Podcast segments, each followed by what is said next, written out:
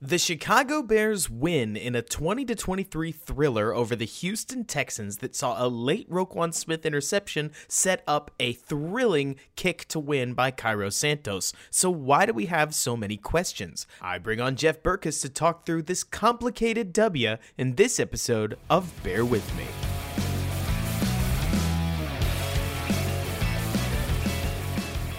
What is going on, everybody, and welcome back to Bear With Me, a Chicago Bears podcast hosted by yours truly, Robert Schmitz, right here on the Windy City Gridiron podcasting channel. And I am here with our road warrior, Jeff Berckes, who's just all over the channel, coming at you live right after a really gritty, grindy, close 23 to 20 win at home over the Houston Texans. That, Jeff, I, it's such a weird game because the Bears dominated on the ground, 200 181 yards. The Bears got big plays out of big players, picks from both Roquan Smith and Eddie Jackson. The line looks strong in the run blocking, and the Bears are jimmying loose big runs out of even guys like Equanimeous St. Brown. And yet the passing game looks so, so, no other word for it, bad that I feel I can't be the only one who walked away from this feeling worse than I did excited. This felt like a win that was we beat the Texans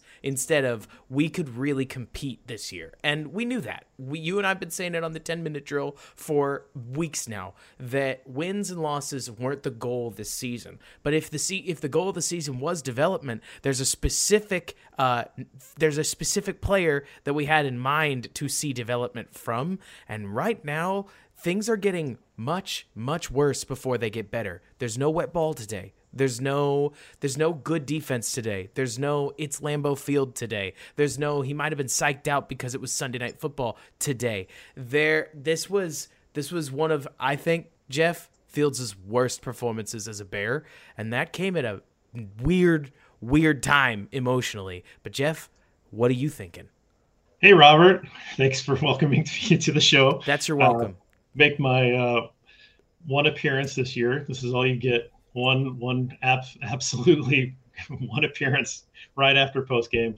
It is one of those like, yay question mark where there's you know a W in the win column, which even as we've talked about, we don't care about the wins and losses. But then when you watch football games, you want your team to win. They particularly want them to beat teams that probably aren't very good you want them to beat the divisional. I mean, you just like get into games and it's very hard to be like, eh, it doesn't matter. That's fine. Right. It's not a big deal. Right. So you always celebrate the wins. They're hard to come by. I think that any kind of win this year is character building. Um, it's it's good feel for this team as they try to rebuild. So I'm never going to discount a win, even if it's ugly. I'm a Bears fan. I've been a Bears fan my whole life. I've seen plenty of ugly wins. So there's nothing wrong with an ugly win in and of itself. I think that Bears fans have a little bit of like the more things change, the more they stay the same. Where we've seen this movie before, where there are good things about the football team that we feel very familiar with running game, defense, and then the passing game that doesn't work. And so you know what the ending of this movie is. If the if the movie continues like this and you can't develop a passing game, it means that this team's not going to go very far. And it's certainly harder and harder to do that in the modern NFL. So this is one of those things where now you, all the excuses are, are, evaporating and you have to start taking it very seriously that there are potentially real warning signs that this passing game or maybe justin fields in particular um, you know has some real question marks that we were hoping might not be there at this point. So that's that's kind of the, the initial takeaway from from the game which is kind of an odd feeling when you walk away with a victory Oh, absolutely. And hey, there I need to before we dig into some of the negative because I think the negative jumps out and bites you on the ankle, right? But there there are some really good things in this game. I mean, the Bears got like we said, big time players from big time play er, or big time plays from big time players. The Bears running game right now looks creative. It looks awesome. Guys are hitting their marks. You've got the offensive line blocking better than it has in the last probably decade like or at least since John Fox instituted some basic outside zone where guys were hitting their marks, but I think this looks more diverse than that. They're doing awesome stuff with the toss game. Jet sweeps actually get the defense to bite on them. It's hard JB, under any circumstances, to run for 281 yards in a football game in the NFL and not have done something right, regardless of who your opponent is.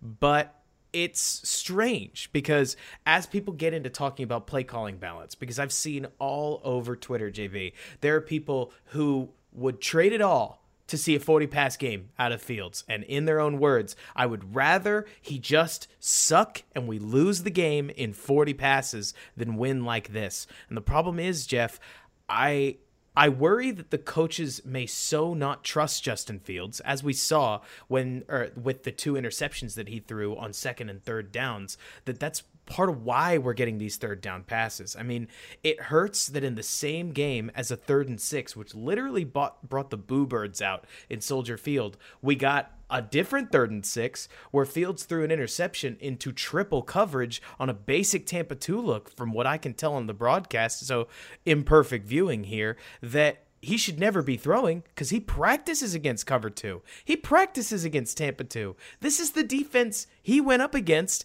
at like all throughout training camp. I'm a little shell shocked, for lack of a better word, JB, that Fields was this bad against a defense that he should be so much more familiar with because it looked to me like a young quarterback that had rushing support, that had play action, that had um, clean pockets to throw from, and even had open receivers. And like that, we saw in that first Kmet interception, sometimes, even when Fields did read the field well, he just missed him. And for a guy who I know we have hailed and hailed and hailed as being extremely accurate downfield, that's one of his huge strengths. You can't be missing some of the throws that I feel like he did today. It was it was rough to watch. There's a little Rex Grossman in him there where it almost felt a little predetermined. Like, I'm frustrated. I feel like this is the look that I think I have, and I'm going to take this throw. F it. Let's go deep. Right. And that's that's what it felt like a little bit. Felt a little predetermined. It wasn't a well placed throw to begin with.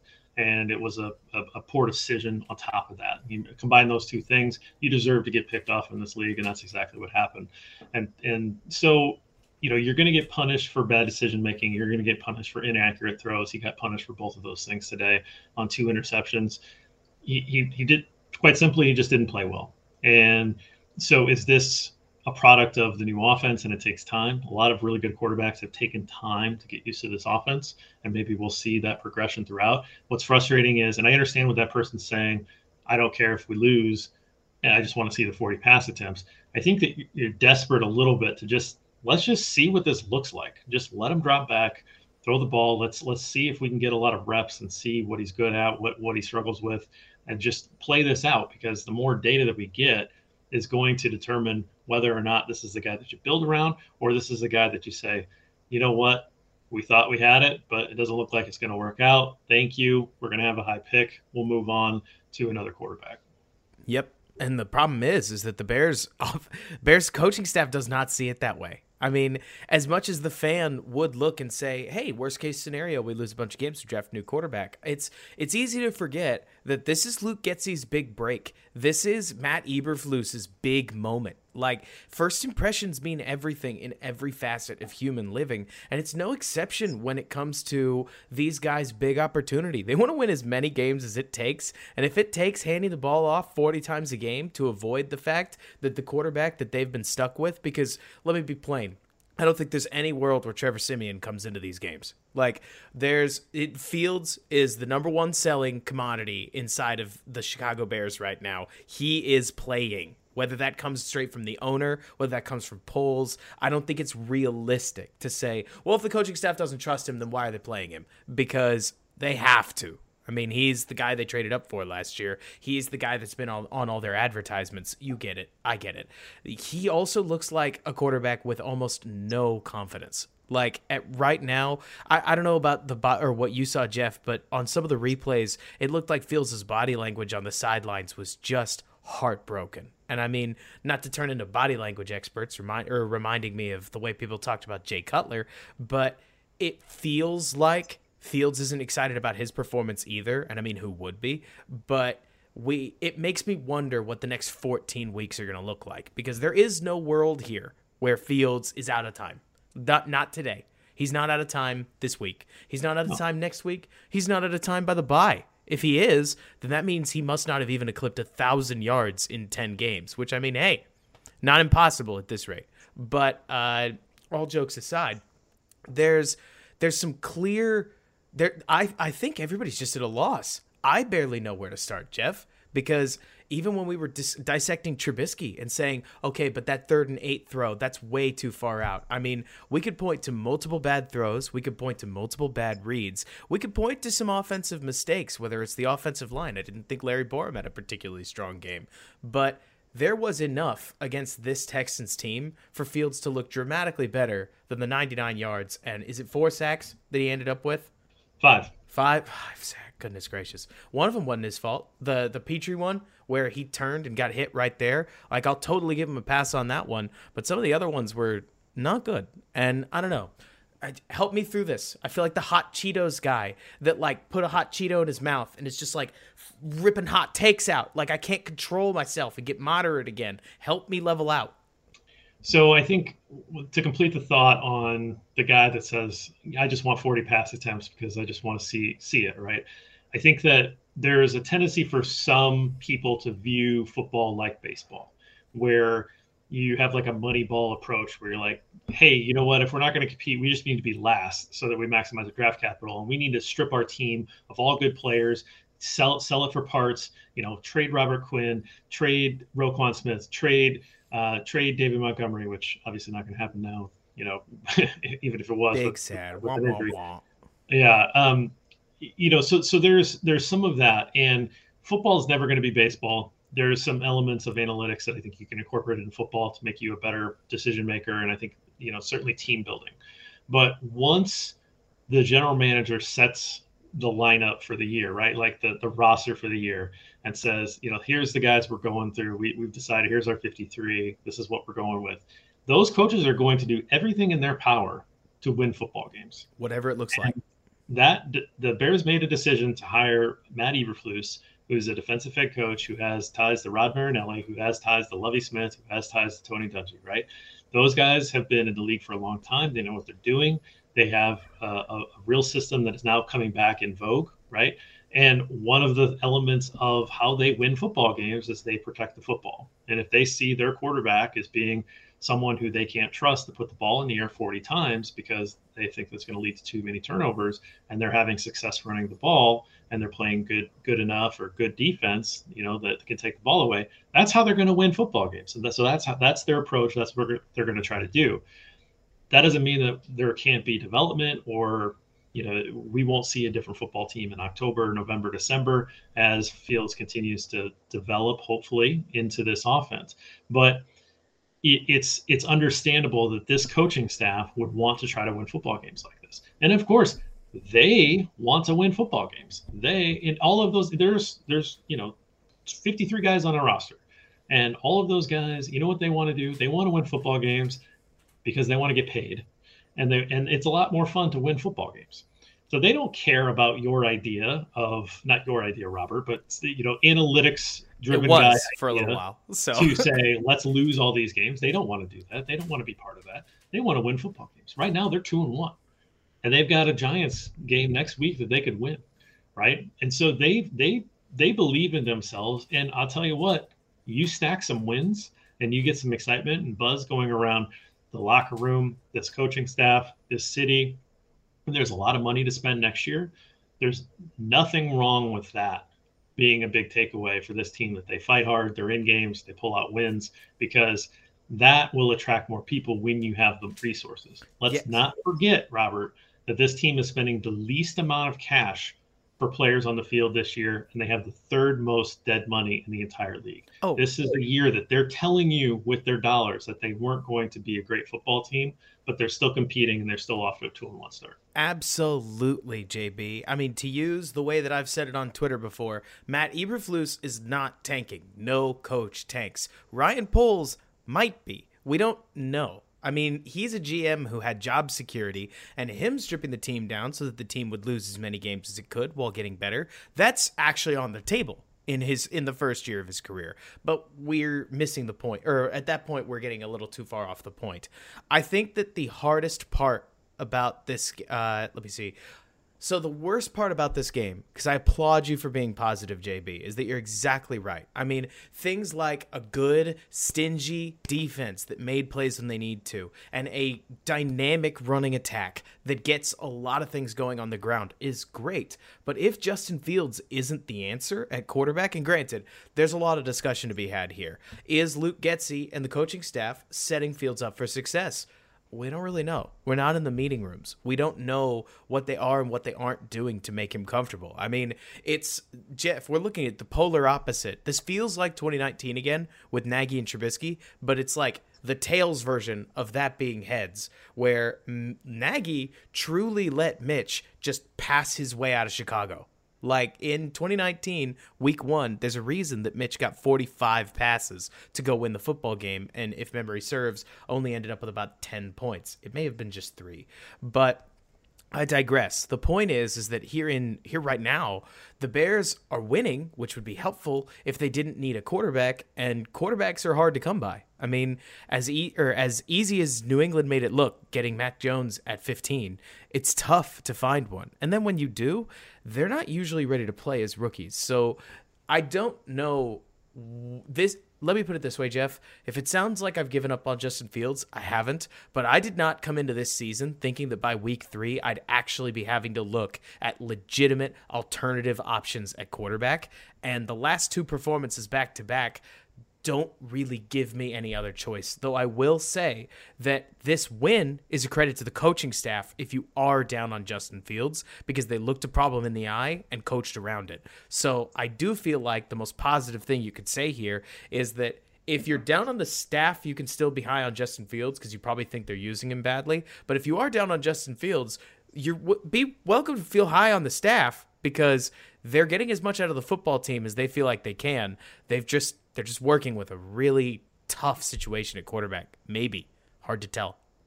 45 attempts through three games is is a tough tough way to try to evaluate anything. And I think as analysts, that's the hardest part of all of this is that I don't feel like I have enough data to really do much with, and the data that I do have is rough.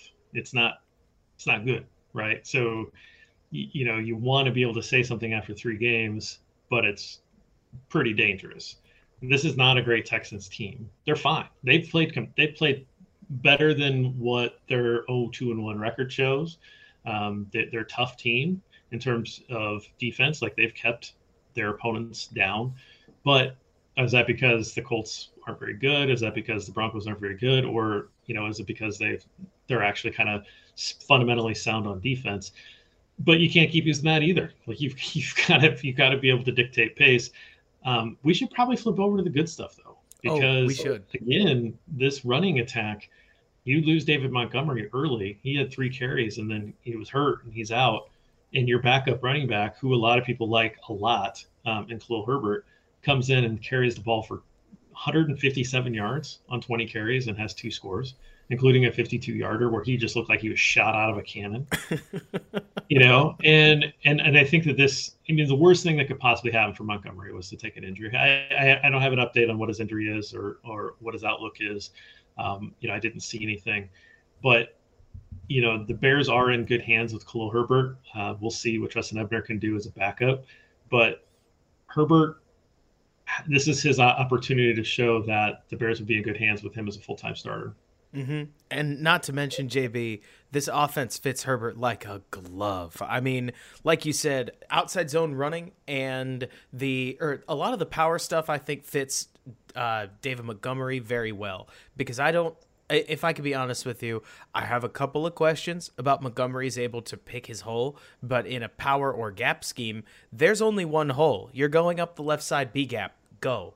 And once you get Montgomery through that hole, he's a dynamo at the second level. Herbert's vision is very reminiscent of the former running back to play 24 in Jordan Howard, who is also quite the zone runner himself. But he's like Howard if you amped his speed up like two letter grades. And like you said, when Herbert hits a hole and just turns the Jets on, he just flies down the field. He looked so dynamic Normally, you look at any running back that has 7.9 yards per carry, and you'd think to yourself, well, he must not have gotten very car- or very many carries. But 159 yards with two scores speaks to itself. That's what a day. And let's throw let's throw some flowers around JB because it wasn't just Herbert. I thought Eddie Jackson had a phenomenal game at safety. The pick is actually circumstantial. That's picking up off a good play from Kindle Vildor, but he had multiple sweet breakups. He had some big run stuffs where he walked up for it. There was a um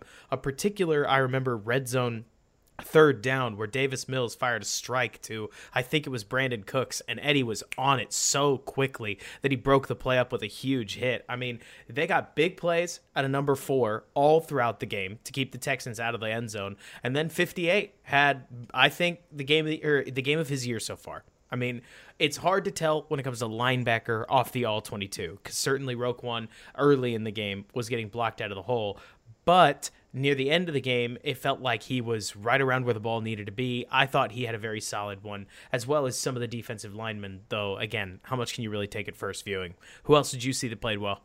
Well, I mean, Roquan definitely pops. I mean, he needs to get all the flowers that are available to him. He had a rough game last week, um, you know, really washed out in a lot of running plays and that Green Bay running attack was was really impressive, and a lot of it was taking care of Roquan. Today, he really recovered. He was all over the field. Looks like he had 16 tackles, um, at least in on a tackle for uh, an assist or, or solo. Uh, two of them tackles for loss, and obviously had the big play at the end there. So, you know, Roquan obviously deserves all of that. Um, defensively, I mean, you know, I'm gonna, I want to make a joke that Jaylon Johnson wasn't targeted uh, for a third straight game, but of course he didn't play in this game, so that doesn't really count. Uh, I, I, thought that you know, obviously Gordon had a rough game. Um, we, we talk about that at some point. He he's just looks pretty lost. Maybe the idea of him playing inside and outside is a little bit too much to put on a rookie. Um, I think he's getting taken advantage of in terms of matchups. Without the Texans did a pretty good job of putting uh, players on him that could take advantage of him, and they, they did early and often, which was was just unfortunate and frustrating.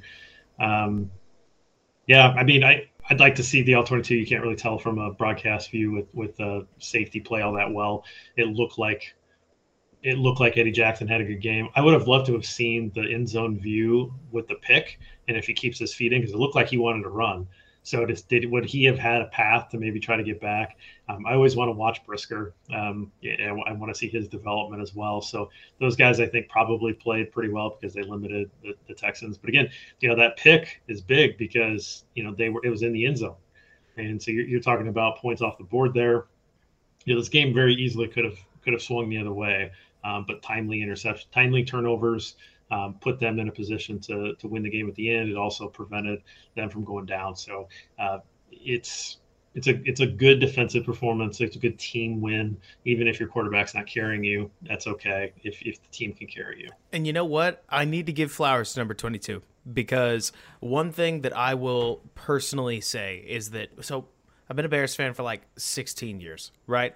And as I have watched cornerbacks, I think it's very easy to have overinflated expectations for what a depth cornerback should be in the NFL. I mean, you can't stop everybody. And while you expect maybe a little bit more than Kyler Gordon's giving you right now, you have to make a play every once in a while. And I'll applaud Kindle Vildor not for being outrageously skilled, not for being incredibly fast, but his hustle and his grit definitely shows up uh, on the occasional play where he then dives over and makes a play for his team, like popping the ball in the air the way that he did. I thought he, in particular, got one back after giving up a few, and that's all you can do at the cornerback position. And he, in particular, displayed really surprising resilience, especially after last year, where he had a year that made him delete his Twitter because fans were just accosting him over play that may have actually been blown a little bit out of proportion because people acted like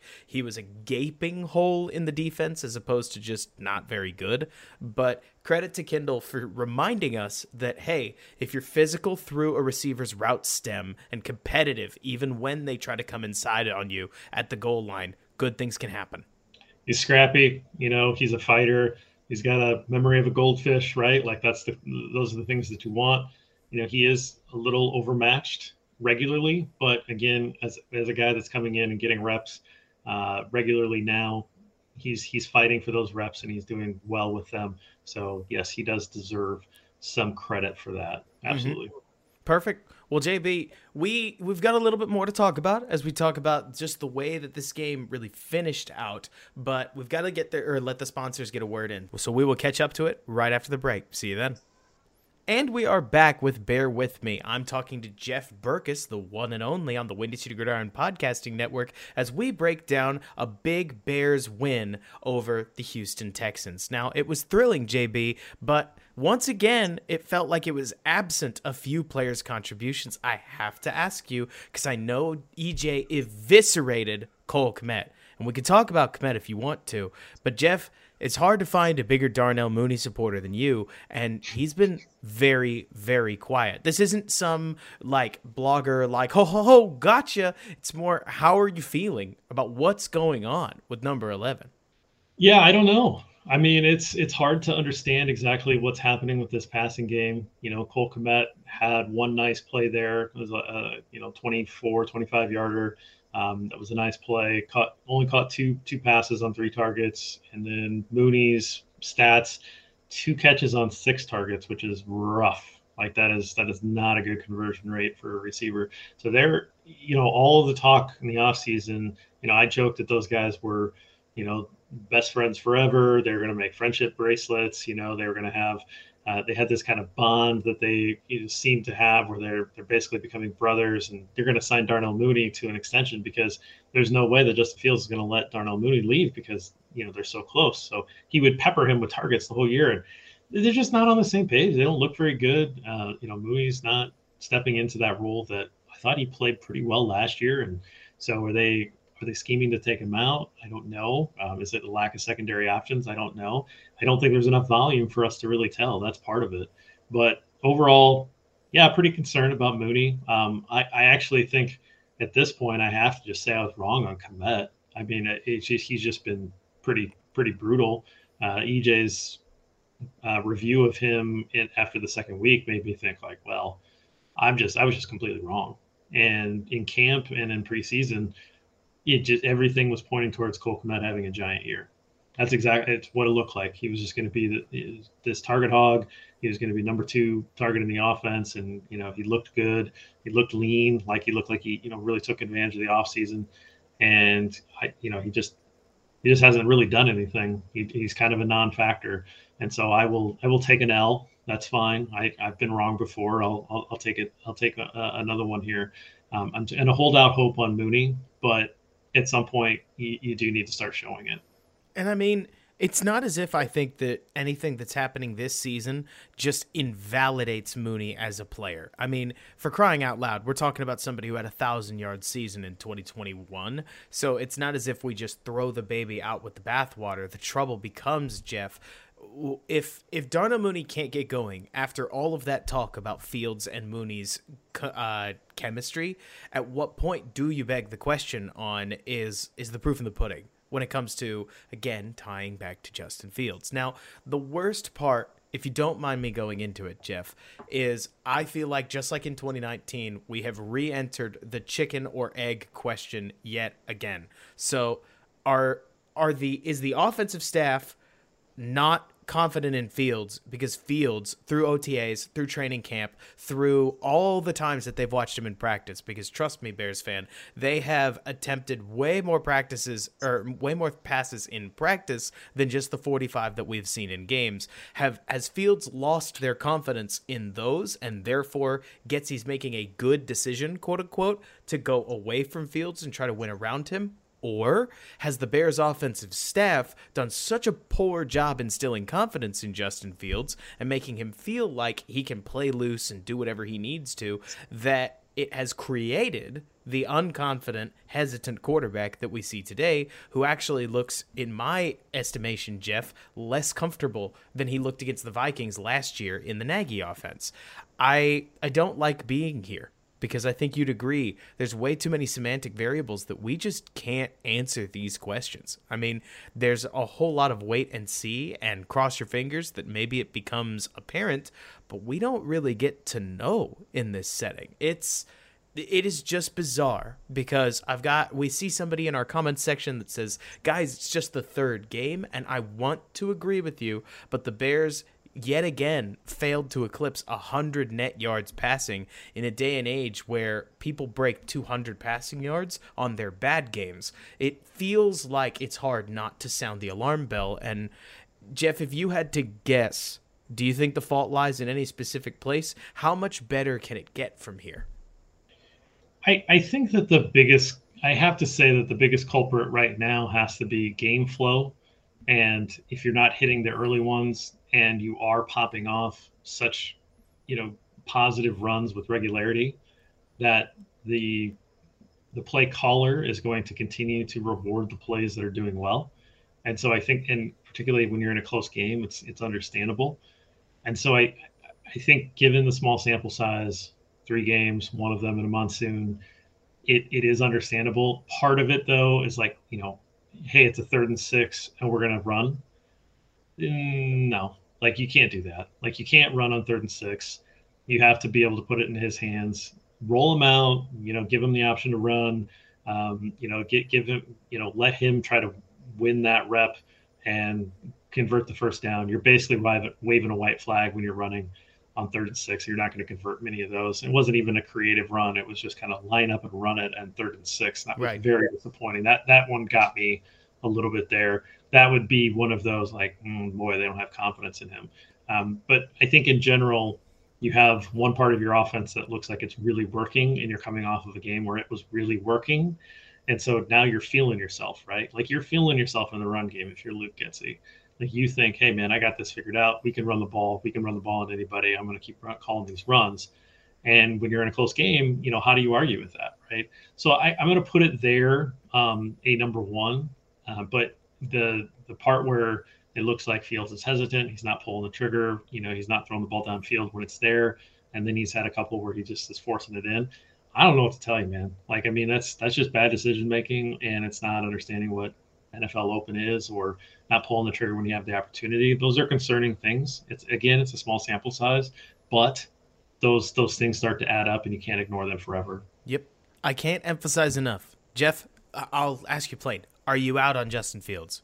Oh no, I mean you can't be. Neither am I. I mean, nobody is saying that they are out. What we are saying is that it's hard to be excited and it's hard to be like amped up and very like it's it's hard to look into the future and get jazzed up about the fact that this Bears team ran their way to a 10 point lead, Jeff. It was up they were up 10 to 0 and they had the ball. And then after a negative run, uh, they were pushed to second and 11 and Fields had Cole wide open in the seam on what looked like cover three, and he sent the ball straight into Jalen Pitre's hands, which immediately ignited 14 unanswered points as the Bears gave the lead up.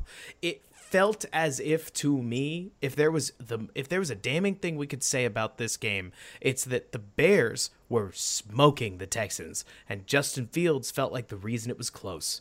And that's just what you never ever want to say about your first round quarterback that you're hoping is the franchise guy because it felt as if every time justin got an opportunity something went wrong. And it was not normally that the offense failed him. That is a criticism that I could actually levy last week if we wanted to. Like if we really tried to look. But this week, I don't think Lester's sack watch is going to be kind. I don't think All 22 review is going to be kind. It feels like it's tough, even immediately after the game, to dig up positive things to say about the quarterbacking situation right now. And it's just. It's just not where either of us wanted to be after the Bears played one of the worst defenses in football.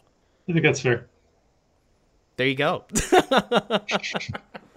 well, Jeff, it is only one football game. So as the Bears and they won. And they won. But uh, as they head to the Giants where they play against yet or where they play interestingly enough one of the other head coaches that they had the opportunity to potentially hire well i mean i guess it depends if you believe brian flores it sounds like maybe Daboll was never on the market but that's neither here nor there how do you feel like this game impacts that one, if at all? Yeah, I, I mean, I don't. I think this is who the Bears are. They're trying to figure it out. I think that if they're able to go into New Jersey and, you know, let's not forget that they don't actually play in New York. Uh, if they you know they travel to New Jersey and they're able to run the football really well, then they're probably going to continue to do that. Why would you go away from that, right? Uh, I don't know how long uh, is going to be out. That looked pretty bad, so let's assume that it's Khalil Herbert in the one spot. I if Khalil Herbert's running really well, you want them to continue to do that and to continue to play good defense to try to take the ball away from Daniel Jones, right? Giants are playing some ugly football right now. They're two and zero, oh, but they have two ugly wins in their belt. And I don't know what they're they, they got tomorrow night against the the, the Cowboys. Against the or, boys, and I think it's right. in New Jersey again. Right. So so we'll see what they look like tomorrow. They'll have a they'll have a national game that we can all watch and we can all scout. Right. They'll come off a short week. Right. So so they got the Bears got that going for them. But I don't think I don't think their approach is going to change. I think they're going to continue to try to run this offense. Uh, and if Fields shows that he's playing well, I think they'll probably give him more opportunities. If the Bears start to trail in the game, they're probably going to have to give Justin Fields more opportunities because that's how you come back in a game. So let's hope that that doesn't happen. Let's hope that they they earn it the right way. Let's hope that it's Justin Fields playing well and earning more of those uh, snaps where they trust him with, with the ball. But no, I mean they're two and one. you know, they they they could have if the call was made correctly on the field in Green Bay, they would have played a pretty close game against Green Bay. It obviously broke open and, and they lost by by three scores. But you know, they're two and one. And you know, if if, if you tell the Bears fan before the season, hey, after the Texans game, the Bears are gonna be two and one, do you take it? You take mm-hmm. it. Absolutely, because that's that's fun. They won two football games, right? To your so to your point, Jeff, if you asked a nerd like me early in the season, like, okay, what is your ideal football result for the Chicago Bears? I would have said they lose every game and Fields looks amazing. In 2022, that that this was the one year where it's like we could if we could get that somehow I'd love it. Well, the Bears so far have got the opposite on their hands. Jeff, they're winning a lot more football games than I definitely anticipated they would. Because it's funny, you talk about how the rain game is impacting a lot of their passing stats. So far, rain game's best game they had. Since then, on dry fields, they've only passed worse. So from there, we we then see a stingy defense looks like a stingy defense. The running attack looks worlds better than I ever thought it would. I mean, I definitely didn't have money on Sam Mustipher, Teven Jenkins, but also Lucas Patrick. We're still we're still doing that, and we're just gonna we're just going to look past that for now. Larry Borom, Braxton Jones looks like a boss out there running the ball. And Cody Whitehair, I did not have this group with Equanimeous St. Brown, Byron Pringle, and Darnell Mooney just grading the road on every team in front of them. I mean, whether it was the Packers, whether it was the uh, the Texans today, they were smoking hot. And I can't imagine it's going to get better again, or like it's going to decrease against the Giants. Maybe not 281 yards, but we're hitting the point, Jeff, where the proof may be in the pudding and the running attack may just be good. The question then for me becomes okay, how's Wink Martindale going to react? Because we're talking about one of the most crazy, deranged, blitz happy quarterbacks or blitz happy defensive coordinators in football. And I don't know why, if he's facing a quarterback who loves to hold on to the football, he's not going to just send blitzes almost every single down. So we'll, we'll have to see what happens because, like you're saying, I don't know if there's a way for Justin Fields to walk out of New Jersey with a win without the uh, beating a Giants defense that's going to come for him because the Texans sat back and still managed to kind of shut him down.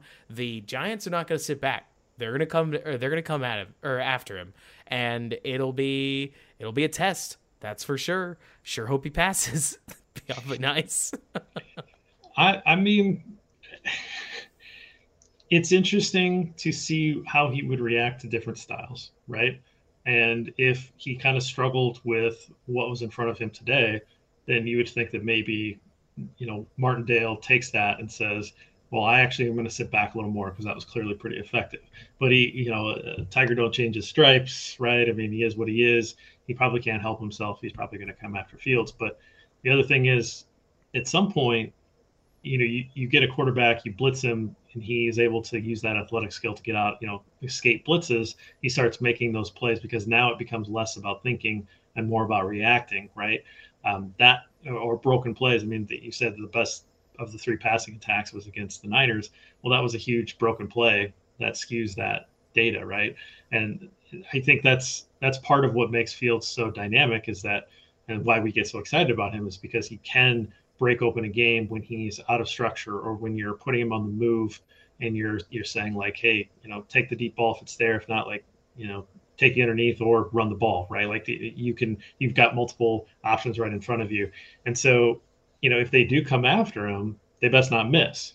Because if if they if he's able to break contain or, or break break the pocket, he he's pretty dangerous still. Like I mean, he's he had a what a 30 yard run earlier um, in the game. So it, he still has that ability to just gash you and and make you really regret coming after you. So I, I don't know. Um, I'm not. There's not like a particular defense defensive scheme that I'm worried about people playing against Justin Fields. I don't feel like that's where we're at. You know, with, with the last guy, it was always like uh, I always worried about somebody that would be just super creative and and just throw a bunch of different stuff at him because I just he just didn't seem to react very well. And I don't know that I feel that way about Justin yet. It's just more of um, I don't have enough data. I, I mean, I, I, hate to come back to that, um, but again, 45 pass attempts in three games is just not enough to really know exactly what his trends are. Totally. And the question then becomes, Jeff. Tr- I'll, I'll close it with this, and w- then we can go into final thoughts. I don't know whether we are looking at a small sample size because we clearly do not have a big sample size here uh, in through three games is the small sample size begetting over analysis or is Justin Fields earning the small sample size, which is not what you want. So I'm very curious as things move forward. I mean, like you said, at this stage, Jeff, I remember back when Nagy was calling plays, the running game wasn't working. A lot of fans wanted him to commit to the running game. And on the same podcast years ago, uh, I said, Why would you go away from what's working?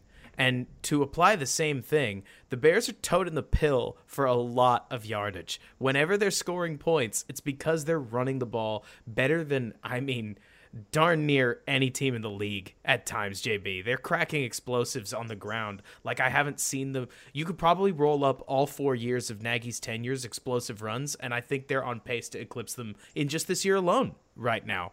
And so the Bears sticking with the ground game doesn't bother me like I think I want it to because I don't have enough tape that defends Justin Fields right now to warrant giving him the ball more, which is trouble in and of itself.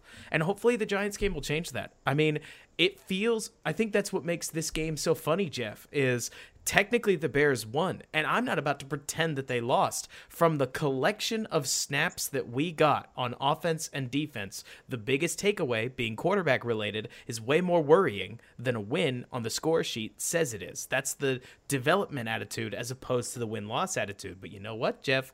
If the spiny Bears team steals a win on the or on the Lions and beats the Vikings one way or another, they could end up making more noise in just the win loss playoff competitive piece of this season than I ever gave them credit for because they're getting a lot of the right plays at the right times. They I, I can't speak to their discipline this week, but they certainly didn't shoot themselves in the face with a lot of their penalties. Some of the penalties, like false starts and whatnots, oh, those will happen. But they kept things like defensive holdings and roughing the passers down so that they allowed the Texans to beat themselves cleanly there at the end of the game.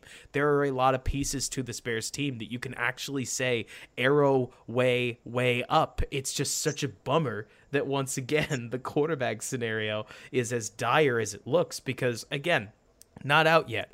But to say that alarm bells are sounding is an understatement because uh, just off the off the cuff, Jeff, I think this is the worst game Fields has played in his career, and that's not something you want to say about a second year quarterback, especially coming out of a rookie system where everybody described his offensive coordinator slash coach as completely brainless. So we're just gonna have to see what happens next. But what do you think? Final thoughts on the game? Let me put it into Midwestern terms and that is when you get a storm front that comes through and they pop on your TV and they say tornado watch and then they say tornado warning right so tornado watch means like hey conditions are set where we're worried that there might be some you know potential for tornadic activity tornado warning is like hey man we spotted funnel cloud We've we've seen it. Like we we know that they're there. Take cover. Don't mess around with this. This is the time where you say, hey, you know what? We're in the equivalent of tornado watch for quarterback stuff. These are some conditions that we have seen in the past that should make us at least look at this harder to see if we see anything that's going to develop into something that's catastrophic. Okay. This is not tornado warning time. This is tornado watch time. Um, so let's let's put it that way. Um, that's my final thought on the Fields thing. I'm very happy with the other stuff. I'm happy to get a win. Again, it's very hard to win in this league. You look at this schedule. There are some other games that are going to be winnable, including this week against the Giants, the game against the Commanders, which is still a dumb name, the game against the Jets and the Falcons, right? That's four games right there where there's at least a pretty winnable likelihood or or, or potential. Um, there's also a lot of games against teams that are going to go deep in the playoffs that are going to be very difficult for the Bears to, to compete in. And you've got those divisional games that are that are on there as well. Enjoy it. We don't know if this this, this Bears team could finish two and fifteen. They could finish eight and seven or you know eight and nine, right? like that, whatever the math is. Um, you know, when they changed 16, I forget how to do math. So, you know, just enjoy this for what it is because you never know how many of these you're going to get, you know, and then we'll all be eager for football season, you know, come February. We can't wait till f- football season. Like, so just enjoy it for what it is. Go to work tomorrow and, and, you know, hold your head up high that the Bears were able to hold serve against the Texans at home. I mean, that's the secret, right, Jeff? Is the Packers, whenever they play the Bears, they look like the best version of themselves. So the only game that the Bears have lost is the best version of a very, very good football team. So, I mean, alarm bells or not, it's. I, I loved your tornado watch, tornado warning. I'm you should expect that on headliner here soon. Um, but either way, Jeff, thanks so much for coming and hanging out with me we've got a nice little uh, slate of football games here for the rest of the season. I I love noon games. Honestly, I, I love that the noon game then lets you just settle in for Sunday afternoon and Sunday night football. And there's some interesting ones on the calendar. But Jeff, what a Bears game! Got some fun things to break down. Honestly, I will take I will take a win any day over a loss where the Bears just got tanked. There's a lot of fun things that we can talk about on this offense. But uh, what's what's next for Jeff? What's next for Jeff Berckes? Another packed week ahead. Uh, we'll be working with Lester tomorrow on Baron Balanced, of course. Uh, 10 Thoughts comes out generally on Tuesdays, sometimes Wednesdays when I struggle to get it out on Tuesdays. Uh, and of course, Bears Over Beers is Wednesday night. So Monday night for Baron Balance, 6 o'clock live stream on Second City Gridiron. Uh, live stream at 8 o'clock Central uh, for Bear and ba- for Bears Over Beers. The names all sound the same um, on on Wednesdays. So come hang out with me and EJ. Um, this week might actually move because I have a conference, but you know whatever. That that's that, check our Twitter, make sure that, and then we have the 10 minute drill. Um, so so make sure you're checking out Second City Gridiron and all the goodies that are coming out there. Big stuff, Jeff. Can't wait. Perfect. Thanks so much for coming on. And to everybody else, bear down. See you on Tuesday night as we talk through the All 22. And thanks so much for bearing with me.